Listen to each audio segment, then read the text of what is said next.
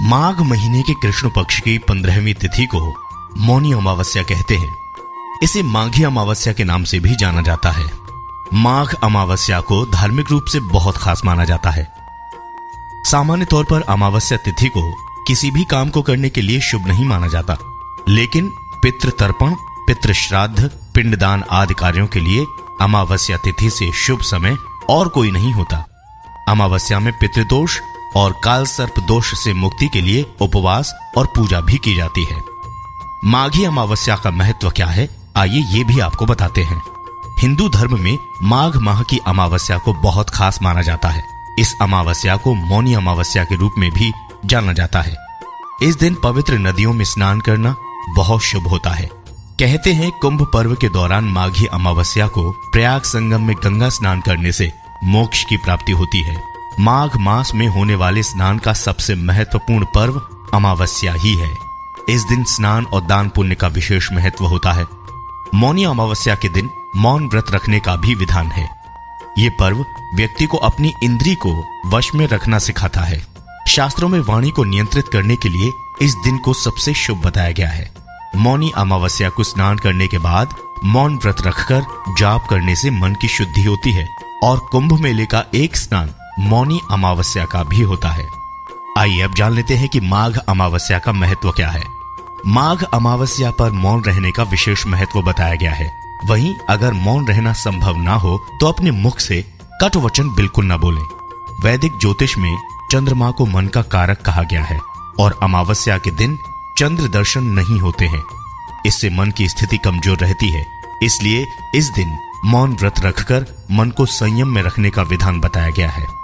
इस दिन भगवान विष्णु और शिव दोनों की पूजा का विधान बताया गया है।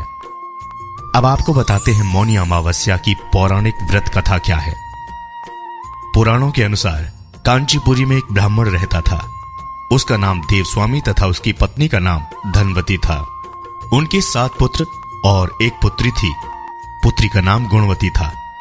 ब्राह्मण ने सातों पुत्रों का विवाह करके बेटी के लिए वर खोजने अपने सबसे बड़े पुत्र को भेजा। उसी दौरान किसी पंडित ने पुत्री की जन्म कुंडली देखी और बताया, सप्तपदी होते होते ये कन्या विधवा हो जाएगी। तब उस ब्राह्मण ने पंडित से पूछा, पुत्री के इस वैधव्य दोष का निवारण कैसे होगा? पंडित ने कहा, सोमा का पूजन करने से वैधव्य दोष दूर हो जाता है।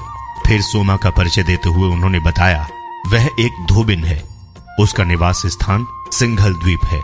उसे जैसे तैसे प्रसन्न करो और गुणवती के विवाह से पूर्व उसे यहाँ बुला लो। तब देव स्वामी का सबसे छोटा लड़का बहन को अपने साथ लेकर सिंघल द्वीप जाने के लिए सागर तट पर चला गया। सागर पार करने की चिंता में दोनों एक वृक्ष की छाया में बैठ गए।